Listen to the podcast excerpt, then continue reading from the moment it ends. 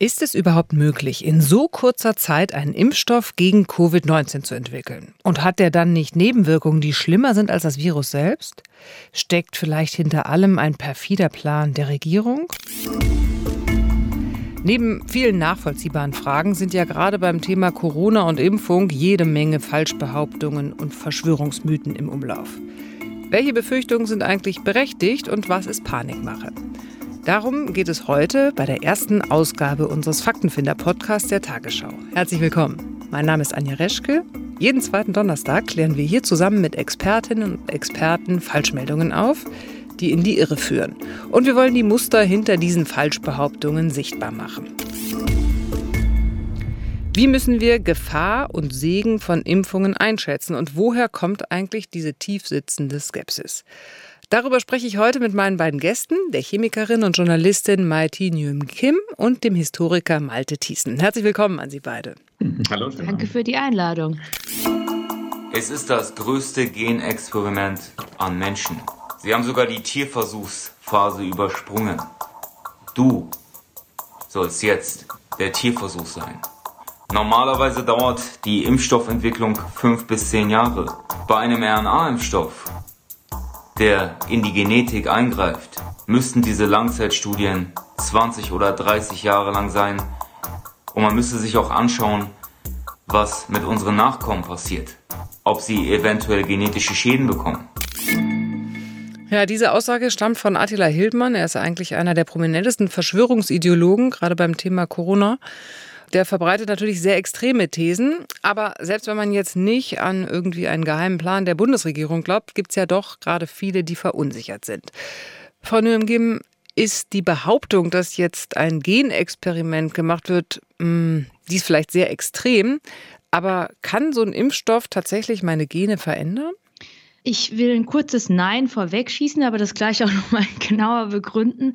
Ich will noch kurz sagen, in dem O-Ton gerade waren ja auch direkt mehrere Sachen falsch. Zum Beispiel, dass keine Tierversuche gemacht wurden. Also das stimmt ähm, nicht.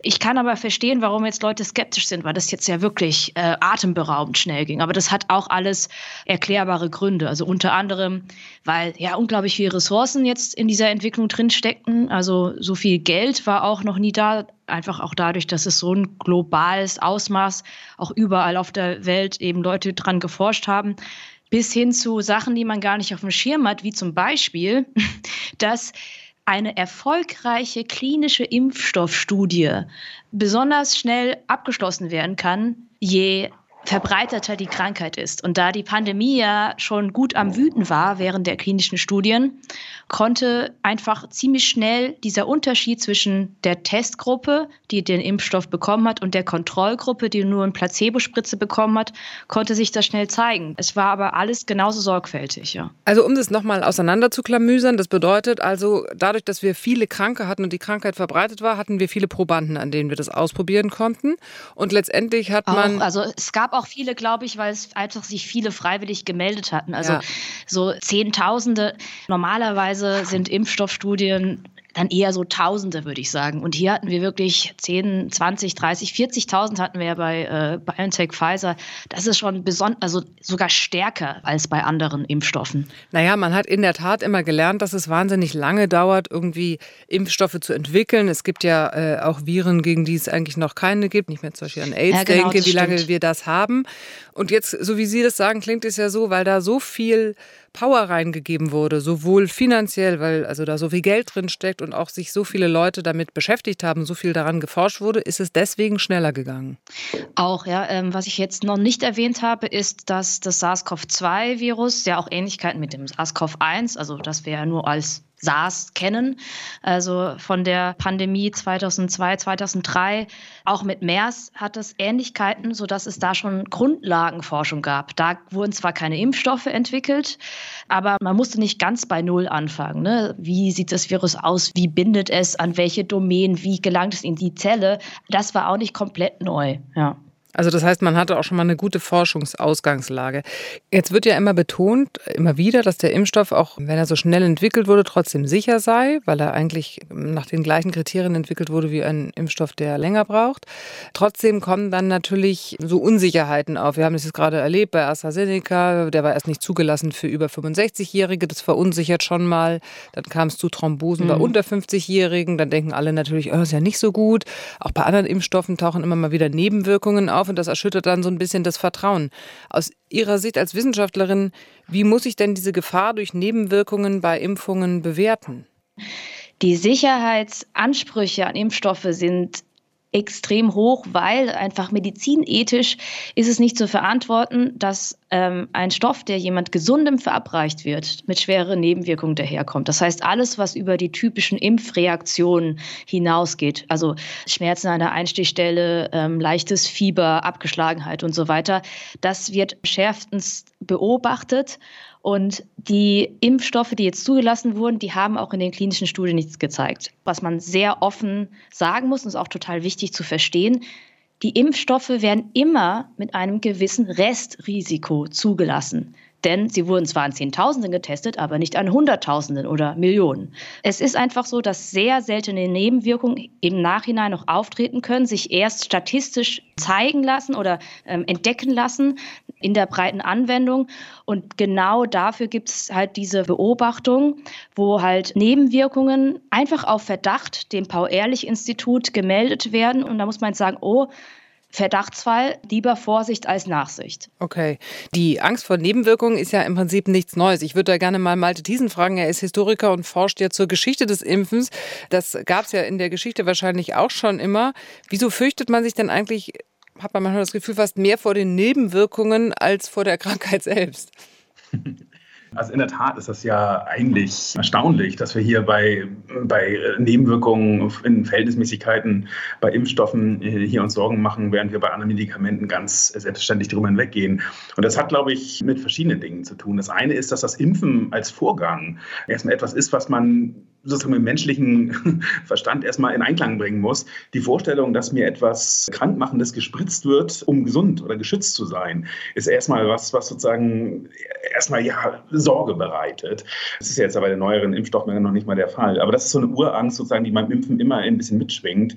Und vor allen Dingen geht es beim Impfen natürlich auch immer um eine Risikoabwägung. Und diese Risikoabwägung, die hängt auch ganz entscheidend natürlich davon ab, wie sehr wir die Krankheit als Bedrohung empfinden. Und vor dem dem Hintergrund kann man feststellen, dass im Laufe des 20. Jahrhunderts absurderweise, je besser Impfungen wirken, die Sorge vor Nebenwirkungen noch zunimmt. Also Impfungen sind ein Stück weit Opfer ihrer eigenen Erfolge. Äh, weil sie eben so gut wirken, gehen die Krankheiten zurück und dadurch vergessen wir letztlich die Bedrohung, gegen die wir uns impfen lassen. Und umso äh, tragischer sind dann natürlich die seltenen Nebenwirkungen und umso größer gewichten wir die dann für unsere Risikoeinwägung. Das ist sozusagen jetzt als Historiker, ist das tatsächlich ein Prozess, der sich im langen 20. Jahrhundert dann tatsächlich abzeichnet. Ja, und deshalb eine höhere Sensibilität für Nebenwirkungen heute. Das ist interessant, was Sie sagen, dass mhm. wir vielleicht vergessen haben, wie gefährlich Krankheiten sind. Jetzt aber trotzdem nochmal die Frage nach dem Genexperiment oder beziehungsweise die Angst, dass so ein mhm. Impfstoff die Gene verändern kann. Das kommt ja immer wieder auf. Ist da was dran? Nee, also die Sorge muss man sich nicht machen, auch wenn ich sie gut nachvollziehen kann, weil genbasierte Impfstoffe, das klingt dann erstmal ein bisschen scary. Bei den mRNA-Impfstoffen ist es ja so, dass man diese also M steht für Messenger-RNA, also Boten-RNA. Was für eine Botschaft überbringt die denn? Also die RNA überbringt in der Zelle quasi den Bauplan für unterschiedliche Proteine an die, ich nenne es mal, Proteinfabriken unserer Zelle, den Ribosomen, und dort werden sie dann hergestellt. Wenn wir jetzt eine mRNA in die Zelle einbringen, die den Bauplan für das Spike-Protein des Coronavirus trägt, also nur dieser Oberflächenstachel, wir kennen ja die Bilder von Coronaviren, dann stellen unsere Zellen diese Proteine selbst her, was eben ein Riesenvorteil ist, weil die sonst im Labor recht aufwendig herzustellen wären bei die mRNA gelangt noch nicht einmal in den Zellkern, wo unsere DNA sitzt. Also da gibt es selbst in der Theorie gar keine Möglichkeit, wie das unsere Gene verändern sollte. Wenn diese Proteine erstmal hergestellt werden, wird diese Zelle von unserem Immunsystem ja ohnehin gekillt. Ne? Also da wird auch nichts vererbt oder so. Also da muss man sich wirklich keine Sorgen machen. Wir haben eine Aussage aus einem wirklich viel geteilten Post von Telegram. Da wurde zum Beispiel schon die spanische Grippe von 1918 herangezogen, um Angst vor der Corona-Impfung zu schüren.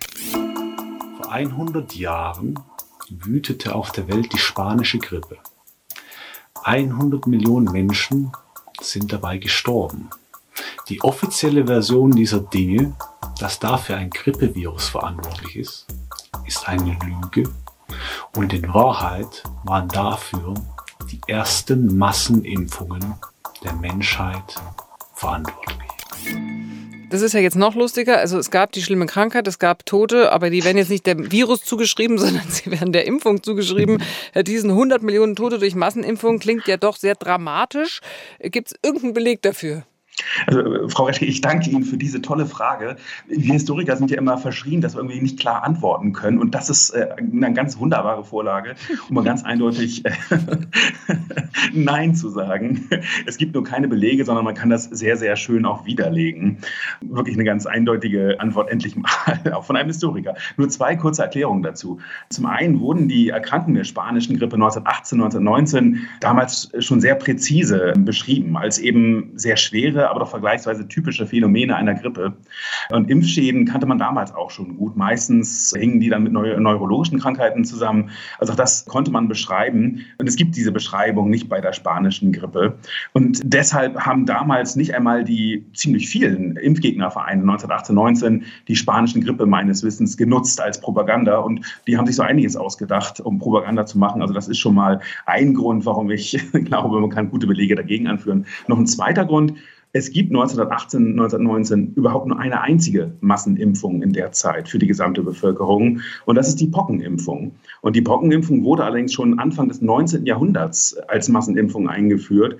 Zum Zeitpunkt der spanischen Grippe lief die Pockenimpfung also schon mehr als 120 Jahre mit großem Erfolg auch in Deutschland. Und die spanische Grippe hätte also eine schon sehr späte Spätfolge sein müssen. Das ist äh, rechnerisch also kaum möglich und ich bin ansonsten echt mies im Rechnen. Und äh, gab es denn bei der Pockenimpfung auch Impfskeptiker? Also äh, tatsächlich ist die, die Geschichte der Impfskepsis so alt wie das Impfen selbst. Es fängt mit der Pockenimpfung an. Das ist die erste Impfung, die als Massenimpfung äh, systematisch sozusagen eingeführt wird. Wie es bei jeder neuen medizinischen Maßnahme ist, sind die Ängste erstmal groß. Äh, der Pockenimpfstoff wird aus Kühen gewonnen und da kreisen dann am Anfang die Sorgen, dass Menschen sich in Kühe verwandeln. Also so ein bisschen die Parallelen, die wir heute haben zu diesen Genveränderungen, die als Sorge umherkreisen. Das hat da genau seine Vorläufer und das ebbt natürlich nicht ab. Mit jedem neuen Impfstoff, der kommt, sind erstmal die Bedenken groß. Und das ist ja auch nachvollziehbar. Ein neues Verfahren, was in den Körper eingreift, da ist man erstmal äh, ja, vorsichtig. Aber das ist ja interessant, wenn Sie die ganze Historie überblicken, würden Sie denn dann sagen, dass die Menschheit wissenschaftlich ja, vertrauensvoller geworden ist? Oder hat sich da eigentlich seit den ersten Impfungen nicht so wahnsinnig viel getan? Also ich glaube, was man feststellen kann, ist, dass es eine, also eine Art Gewöhnung gibt. Wir sind mittlerweile, leben wir im immunisierten Zeitalter, wie ich das nennen würde. Das heißt, für uns ist es selbstverständlich, dass wir gegen einen Großteil Infektionskrankheiten geimpft sind. Und deshalb kennen wir Infektionskrankheiten kaum noch. Das ist übrigens, glaube ich, auch ein Grund, warum wir am Anfang bei Corona tatsächlich die Bedrohung gar nicht so wahrgenommen haben, weil wir Pandemien vergessen haben.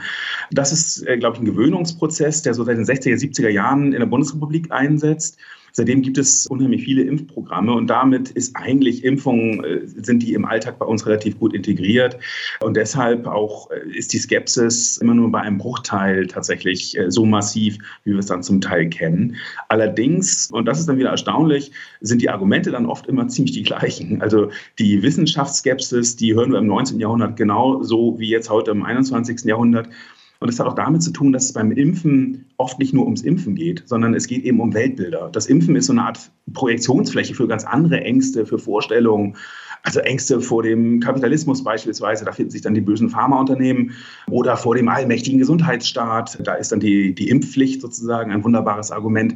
Also das Impfen ist immer politisch und deshalb ist sozusagen Skepsis, glaube ich, auch nicht, oder vor allem Impfgegnerschaft und Impfkritik eine Sache, die uns immer begleiten wird, weil Impfungen eben immer die Projektionsfläche noch für ganz andere Themen sind. Es ist ja wirklich interessant, seitdem die Impfungen gegen Covid-19 weltweit begonnen haben, gibt es ja auch immer wieder Meldungen und irreführende Behauptungen eben zu diesen Impftoten. Wir haben ja mal ein Beispiel von KenFM, eine Seite, wo häufig Verschwörungsmythen verbreitet werden. In Norwegen hat die Covid-19-Impfung unter sehr alten und fragilen Menschen ein Massaker angerichtet. Anders kann man ein Ereignis mit inzwischen 29 Toten nicht nennen. Sie waren innerhalb kurzer Zeit mit oder an den Nebenwirkungen der neuen Pfizer-BioNTech-Impfung gestorben. Also ganz klar, Tote durch Impfung, das klingt natürlich erstmal richtig furchteinflößend. An dieser Stelle muss man ganz kurz den Hinweis geben, dass der ARD Faktenfinder in einem Faktencheck, den Sie auch auf der Seite tagesschau.de-faktenfinder finden, ganz klarstellt, dass es keinen Zusammenhang zwischen den Todesfällen und den Impfungen gibt. Es handelt sich bei den Verstorbenen um ältere Bewohnerinnen und Bewohner von Pflegeeinrichtungen mit Vorerkrankungen. Frau Nguyen Kim, dieses angebliche Impfmassaker, inwieweit ist denn das eigentlich ein typisches Beispiel dafür, um Ängste vor Impfungen zu schüren? Hm. Ja, meiner Meinung nach sind die Verschwörungserzählungen die gefährlichsten, die so ein bisschen Wahrheit haben. Also zum Beispiel die Tatsache, dass da tatsächlich Menschen gestorben sind. Ähm, für jemanden, der dann vielleicht halt auch schon mal Schlagzeilen hat vorbeirauschen sehen, sich aber nicht näher damit befasst hat und sich dann so eine Erklärung anhört. Und ich stelle nur fest, dass ja, können wir gleich mal, ich gleich mal auch äh, wissen, was äh, gerne wissen, was Herr Thiessen dazu sagt, weil ich habe natürlich den subjektiven Eindruck, dass durch das Internet und durch die ganzen Social Media Plattformen, aber auch durch Plattformen wie YouTube, das alles nochmal ganz insofern schlimmer geworden ist, weil die Verschwörungserzählungen, gerade die wissenschaftlichen, teilweise so detailreich sind und immer mal wieder auch total in die Tiefe gehen mit pseudowissenschaftlichen Zusammenhängen, wo immer ein Teil davon stimmt, aber völlig falsch eingeordnet ist, sodass man als Laie eigentlich gar keine Chance hat. Ist es was, was sich verändert oder verstärkt hat? Was meinen Sie, Herr Thiessen? Ähm, ich meine, wir neigen ja immer schnell dazu, sozusagen das Internet oder überhaupt Digitalität immer so als das Böse oder als die Wurzel alles Bösen irgendwie zu sehen oder zumindest ist das in der öffentlichen Debatte ja immer oft der Fall. Und ich glaube tatsächlich, da ist natürlich was dran, dass wir eine ganz andere Verbreitungsgeschwindigkeit haben äh, und eine eine, ähm, eine Dichte an Informationen. Andererseits, äh, wenn man da mal zurückguckt in die Geschichte, da gibt es eben strukturell genau dasselbe eben früher auch schon. Also es gibt die Impfgegnervereine, die mit Plakaten, mit Broschüren, mit Flugblättern äh, unterwegs sind, die sozusagen die Gerüchte natürlich dann auch äh, sozusagen kreisen und die sozusagen auch in den Echo-Chambers unterwegs sind. Die haben eigene Zeitungen, eigene Verbandszeitschriften. Äh, das hat nicht die Verbreitung und auch nicht die Globalität, würde ich sofort sagen. Aber ich glaube, strukturell ist der Unterschied gar nicht so groß, weil es diese verschiedenen Medien von Verunsicherung und äh, solchen Argumentationswegen sozusagen eben früher auch schon gab. Nicht in der Geschwindigkeit und auch nicht in der Dichte, würde ich sofort zugestehen. Aber ich glaube, das ist ein Phänomen, was uns leider schon länger begleitet. Das Gefährliche oder das ja. ähm, sozusagen, was diese Theorien ja dann auch nochmal verstärkt sind natürlich Wissenschaftler oder Ärzte, die sich auf diese Seite schlagen und dann eben auch, weil Sie ja gerade sagten, äh, von Jim Kim, wie, wie detailliert es teilweise schon beschrieben ist und wie mhm. sehr die Leute Bescheid wissen über das. Es sind ja teilweise auch Menschen, die sozusagen auch Wissenschaftler sind oder auch Ärzte sind. Wie wichtig ist denn deren Rolle oder wie gefährlich? In meinen Augen ist das super wichtig. Es, es braucht eigentlich nur eine Handvoll oder im Zweifelsfall auch nur eine Person mit irgendeinem akademischen Titel und damit kann so eine ganze Bewegung oder irgendwie können so kreative Erzählungen ein ganz anderes Gewicht bekommen. Und das sind auch die Personen, die ich wirklich, also äh, verachte. Also ich wirklich ihr, ihr Verhalten und ihr, ihre Taten verachte, weil das dann in der Regel auch die Personen sind, die genau wissen, was sie da sagen, die das sehr bewusst ihre Erzählungen spinnen, um halt selbst davon zu profitieren. Und diejenigen, die darauf reinfallen, das sind Opfer. Also das sind oft auch ganz ja, verletzliche Menschen. Es gibt ja äh, typischerweise, jetzt bei Corona ist es natürlich ganz krass, aber grundsätzlich bei Gesundheitsthemen, wenn es um schwer heilbare Krankheiten geht, da fallen oft Menschen darauf rein, sein, die geliebte Menschen haben, die eben an einer unheilbaren Krankheit erkrankt sind oder selbst erkrankt sind und eben ähm, nach jedem Strohhalm greifen und dass ausgerechnet das ausgenutzt wird oder dass ja, Ängste geschürt werden, das finde ich wirklich sowas von, ich frage mich wirklich, wie die Leute nachts schlafen. Aber es ist auch lustig, finde ich, oder interessant zumindest zu sehen, dass es ja eine große Skepsis gegenüber der Pharmaindustrie oder medizinischen Produkten geht und nicht so eine große Skepsis gegenüber der Krankheit. Also irgendwie gilt die Krankheit irgendwie fast eher als was Natürliches und nicht so bedrohlich wie das, was die Pharmaindustrie sozusagen da macht. Herr Thiessen, welche Rolle spielen denn da bei uns, weiß ich nicht, Anthroposophie, äh, Esoterik, Religion und solche Sachen? Tatsächlich, das ist ein Klassiker und das ist äh, so erschreckend, weil das, wenn man, zurückblickt, wirklich ein paar Déjà-vus bekommt. Also es gibt sozusagen diese, diese Kritik gegen das Unnatürliche oder eben auch gegen Pharmaunternehmen ist tatsächlich etwas, was das Impfen auch von Anfang an begleitet. Vielleicht nur zwei Beispiele für die langen Wurzeln dieser, äh, dieser Ängste, dieser Skepsis. Ähm, gibt aktuell in den letzten Jahren gibt es ja eine, eine, große Impfkampagne gegen Polio, also gegen die Kinderlähmung. Und da stoßen Impftrupps in einigen afrikanischen und arabischen Ländern zum Teil auf den Widerstand von muslimischen Menschen, die dann das Impfen als Vergiftung oder so als Kreuzzug der Christen verdammen. Und dann gibt es hier Berichte, dass man dann solche Vorstellungen natürlich dann abtut als, als mittelalterlich oder rückständig. Und ich glaube, dabei übersieht man, dass ganz ähnliche Vorstellungen auch hier in Deutschland äh, noch im 19. Jahrhundert durchaus en vogue waren. Also Protestanten zum Beispiel, äh, die sich dann weigern, hatten, geimpft zu werden, weil sie Angst hatten, äh, sozusagen das katholische Gift eingespritzt zu bekommen oder ähnliches. Also das sind so, sozusagen so Vorstellungen, die sich aus so einer moderne Kritik oder aus so einer Fortschrittsskepsis sozusagen auch speisen. Das hat, glaube ich, Wurzeln, die, die relativ tief liegen. Ein zweites Beispiel ist die Lebensreformbewegung. Es gibt am Ende des 19. Jahrhunderts eine sogenannte Lebensreformbewegung, die setzt darauf eben auf die natürlichen Heilungskräfte des Körpers. Also das Sport, Abhärtung, Diäten, Sonne, Luft, das sind sozusagen die Maßnahmen, mit denen man sich selbst seinen Körper optimieren kann. Und da ist sowas wie Impfstoff ist natürlich Teufelszeug. Das ist unnatürlich und sozusagen durchbricht den natürlichen Kreislauf. Und das ist so eine Vorstellung, die sich natürlich bis heute gehalten hat und äh, die in den 70er Jahren auch sozusagen ganz groß wird und auch bis heute nicht nur in anthroposophischen Kreisen sich hält. Und da ist sozusagen dann das Impfen schnell natürlich steht als Chiffre für, für die Schulmedizin, für Pharmaunternehmen und eben für das Unnatürliche. Und deshalb speist sich das Skepsis eben aus ganz unterschiedlichen Quellen bis heute. Frau Nguyen Kim, Sie ähm, werden ja auch, habe ich gesehen, unter Ihren Videos oft auch als Lobbyistin der Pharmaindustrie und sowas äh, bezeichnet. In Ihrem neuen Buch Die kleinste gemeinsame Wirklichkeit erwähnen Sie ja auch eine Grafik, die Sie als Teil eines großen Verschwörungsnetzwerks darstellt. Was hat es damit auf sich? Das zeigt mich in einem großen Netzwerk, wie ich mit Bill Gates und äh, Christian Drosten ist auch drauf und äh, George Soros und wie wir da alle zusammenhängen und dass wir eigentlich alle nur das Sweet, Sweet Impfmoney einsacken wollen. Und es ist natürlich auch interessant für mich zu sehen, dass das der typische Widerstand ist, der mir jetzt entgegenschlägt. Ich weiß nicht, ob das besonders frustrierend ist oder sogar vielleicht so ein kleiner Triumph, dass sich niemand sachlich mit mir auseinandersetzt, sondern einfach versucht, mich zu diskreditieren, indem wir sagen, ich bin irgendwie gekauft und möchte mich selbst an dem Impfstoff bereichern, weil das ist so die Standardgegenantwort gegen mich. Nicht, dass irgendwas von dem, was ich inhaltlich gesagt hätte, falsch sei, sondern ja, dass man, dass ich ja eh nur lügen würde.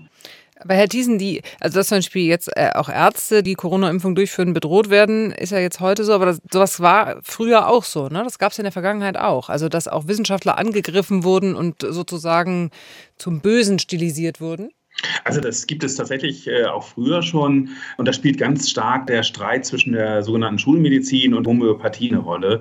Also alternative Mediziner, die sozusagen dann die Schulmediziner bekämpfen und andersrum. Und da kommt es tatsächlich auch zu Drohungen. Was man allerdings noch mehr beobachten kann in der Geschichte, ist gar nicht so sehr sozusagen Gewalt gegen Personen, sondern Versuche von Impfgegnern, Impfungen unbrauchbar zu machen und auch das Fälschen von Impfzeugnissen. Das ist so der Klassiker, um sozusagen das Impfen zu diskreditieren, zu boykottieren. Das sind Sachen, die man relativ oft bemerkt. Da machen zum Teil natürlich auch Ärzte mit, die damit Geld verdienen. Und das sind so ähm, eben andere Formen, wo man eben gegen das Impfen dann im Kleinen sozusagen dann angeht. Wo ist eigentlich die Grenze zwischen wirklich äh, Sorgen, die man sich auch echt machen kann, und Impfskepsis und Panikmache? Ich glaube, man merkt jetzt während Corona, dass man sich zum ersten Mal so richtig mit auch Impfstoffen überhaupt auseinandersetzt. Das finde ich grundsätzlich gut, weil hat sich irgendjemand schon mal bei seiner Tetanusimpfung erkundigt, von welchem Hersteller der Impfstoff ist und was für eine Effektivität er hat? Ich glaube nicht. Und es ist ja eigentlich gut, dass wir uns endlich mal damit auseinandersetzen, auch großflächig, was wir uns da an Arm spritzen lassen. Eine Skepsis ist immer grundsätzlich gut und gesund, wenn sie denn auch gleichmäßig verteilt ist und nicht nur in eine Richtung geht. Was mich halt viel mehr verwundert, ist eben äh, kritisch gegenüber Schulmedizin und Pharmaindustrie, aber völlig unkritisch gegenüber ja, Alternativmedizin oder irgendwelchen Alternativheilern, die sich selbst so bezeichnen, wo man auch sagen muss, ja, ist doch gut, nehmt doch diese Skepsis, aber wendet die doch dann auch auf alle mal an und macht das nicht einseitig, weil diese sehr einseitige Skepsis, da rutscht man eben schnell dann in Richtung Verschwörungsideologie. Herr Herr Thiessen, was würden Sie machen, wenn ähm, einer Ihrer Freunde sagen würde, nee, nee, nee, ich lasse mich mal nicht impfen, weil das ist mir zu gefährlich, das war, keine Ahnung, war zu schnell, zu viele Nebenwirkungen, verändert meine Gene oder sowas? Also ich kann da gut anknüpfen. Ich würde das genau unterstreichen. Also ich glaube auch Impfskepsis, das macht die Sache natürlich irgendwie kompliziert und bringt nicht die Herdenimmunität sofort nach oben. Aber Impfskepsis ist erstmal sozusagen vollkommen in Ordnung, weil wir gegenüber allen Gesundheitsmaßnahmen erstmal ja gucken sollten. Und insofern würde ich auch, wenn mich ein guter Freund anspricht, ich möchte mich nicht impfen lassen, würde ich erstmal Ängste ernst nehmen und reden. Ich habe momentan den Eindruck, dass ganz schnell jemand, der sozusagen erstmal Sorgen hat oder auch skeptisch ist, sofort in die Corona-Leugner-Ecke gestellt gestellt wird. Und damit verhärten sich die Fronten. Und das ist etwas, was wir überhaupt nicht gebrauchen können. Wir müssen beim Impfen versuchen, möglichst alle mitzunehmen und wir dann ins Gespräch kommen. Denn wenn wir gegen Corona oder überhaupt gegen Infektionskrankheiten den Kampf gewinnen wollen, dann müssen möglichst viele mitmachen. Und das natürlich aus eigener Überzeugung und nach individueller Abwägung. Das heißt, Druck oder, oder Kritik bringt da gar nichts. Ich bin deshalb auch tatsächlich nicht überzeugt, dass eine Impfpflicht zum Beispiel äh, irgendwelchen Erfolg hat. Ich halte die eher für kontraproduktiv. Ja, also Ängste ernst nehmen ja, da, und dann sozusagen. Da will ich mich so auch anschließen. Ja.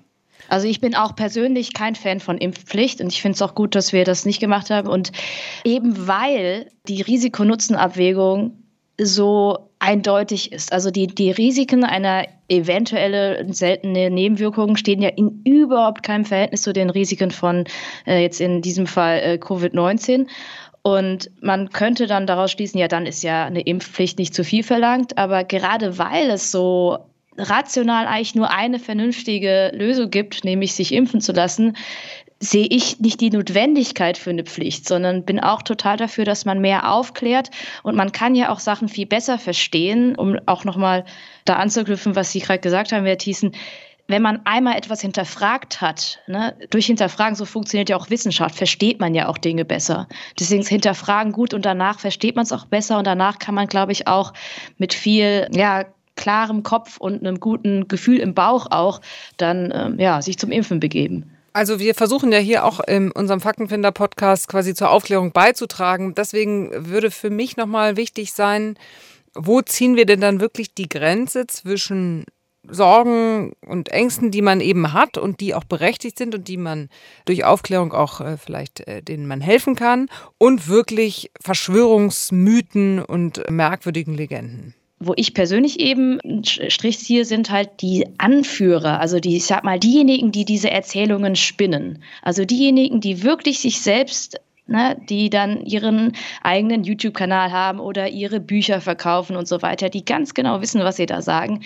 Mit denen würde ich nicht diskutieren und denen versuche ich auch keine Aufmerksamkeit, keine Art von Plattform zu geben. Also ich versuche die Grenze eher so zu ziehen. Also quasi, wer macht das bewusst und wer ist, hat sich vielleicht nur verirrt und kann vielleicht noch mit Argumenten überzeugt werden. Herr Thiesen, haben Sie eine klare Grenze, wo Sie sagen, also das ist wirklich so abstrus, das ist ganz klar Verschwörungslegende? Also in der Tat, äh, das haben wir am Anfang auch diskutiert, ist ja das Fatale an Verschwörungslegenden, dass immer ein Stück weit natürlich was dran ist und dass man deshalb erstmal das nicht Und immer wieder gibt es halt Verschwörungen, ja. es ist, ja, immer, ja, immer genau, wieder kommt es also, ja vor. Der, eben, also ich glaube, wo man, wo man schnell dann aber ähm, eine Grenze ziehen kann, ist, wenn das Impfen zu einem Weltbild wird, was eben für ganz andere Themen dann herhalten muss. Also wenn es sozusagen nicht mehr um das Impfen, um die eigene Gesundheit geht oder um die Gesundheit anderer, sondern wenn es eben dann um Kritik am Staat, äh, am Kapitalismus, am Fortschritt überhaupt geht. Das sind eben Ebenen oder das Impfen als politisches Argument dient. Da sind so Grenzen, wo man sagen muss, das ist jetzt ein anderer Bereich, da hört es auf und da, glaube ich, ist es dann auch genug, wenn wir dem reden. Dann bringt es, glaube ich, wenig. Bei mir ist immer so, wenn mir irgendjemand erzählt, da würde ein großer weltweiter Plan dahinter stehen, weil ich Menschen ehrlich mhm. gesagt nicht zutraue, dass sie über viele Ländergrenzen hinweg so großartige Pläne, die die ganze ja, Menschheit genau. in, äh, dezimieren sollen, einhalten könnten, ohne dass irgendwas an die Öffentlichkeit dringen würde. Da, daran glaube ich irgendwie nicht, dass die Menschheit so gut verplant ist, dass sie das schaffen könnte. Deswegen denke ich immer, hm, naja, da werde ich dann so ein bisschen skeptisch. man wünscht sich diesen Plan doch jetzt, ne? Also manchmal wäre es ja, wie toll wäre das, wenn man so effektiv mit Gesundheit planen könnte. Ja. Das würde uns doch mal heute helfen. Stimmt, auf der einen Seite wird der Plan gefordert und auf der anderen Seite wird er kritisiert. Wunderbar, ich, glaub, ich danke Ihnen wichtig, ja. ganz herzlich für dieses Gespräch. Ich hoffe, ich hoffe, dass wir mit unserem Gespräch ein bisschen zur Aufklärung beigetragen haben hier im Faktenfinder-Podcast der Tagesschau. Vielen Dank an meine beiden Gesprächspartner, die Journalistin und Chemikerin Mai Nyum Kim und den Historiker Malte Thiessen. Vielen herzlichen Dank. Danke, Danke auch. Sowas haben wir mitgenommen. Skepsis ist also gut und richtig und hinterfragen, sich Gedanken machen und zwar in alle Richtungen. Interessant fand ich auch, dass die Angst vor Impfstoffen so alt ist wie das Impfen selbst. Und dass wir, weil Krankheiten ja so fern sind aus unserem Alltag, inzwischen eigentlich vergessen haben, wie gefährlich sie sind und uns inzwischen mehr vor dem Impfen als vor der Krankheit selbst fürchten. Deswegen ist es wirklich wichtig, dass wir viel darüber reden und viel für Aufklärung sorgen. Und wir haben versucht, das heute auch mit unserem Podcast zu machen. Vielen Dank fürs Zuhören und Ihr Interesse. Das war der Faktenfinder-Podcast der Tagesschau zum Thema Impfen gegen Corona, berechtigte Sorgen oder Panikmache. Mehr Informationen zum Thema finden Sie auf tagesschau.de-faktenfinder. Und wenn es Ihnen gefallen hat, dann abonnieren Sie doch diesen Podcast gerne. Und ich würde mich freuen, wenn Sie am Donnerstag in zwei Wochen wieder mit dabei sind.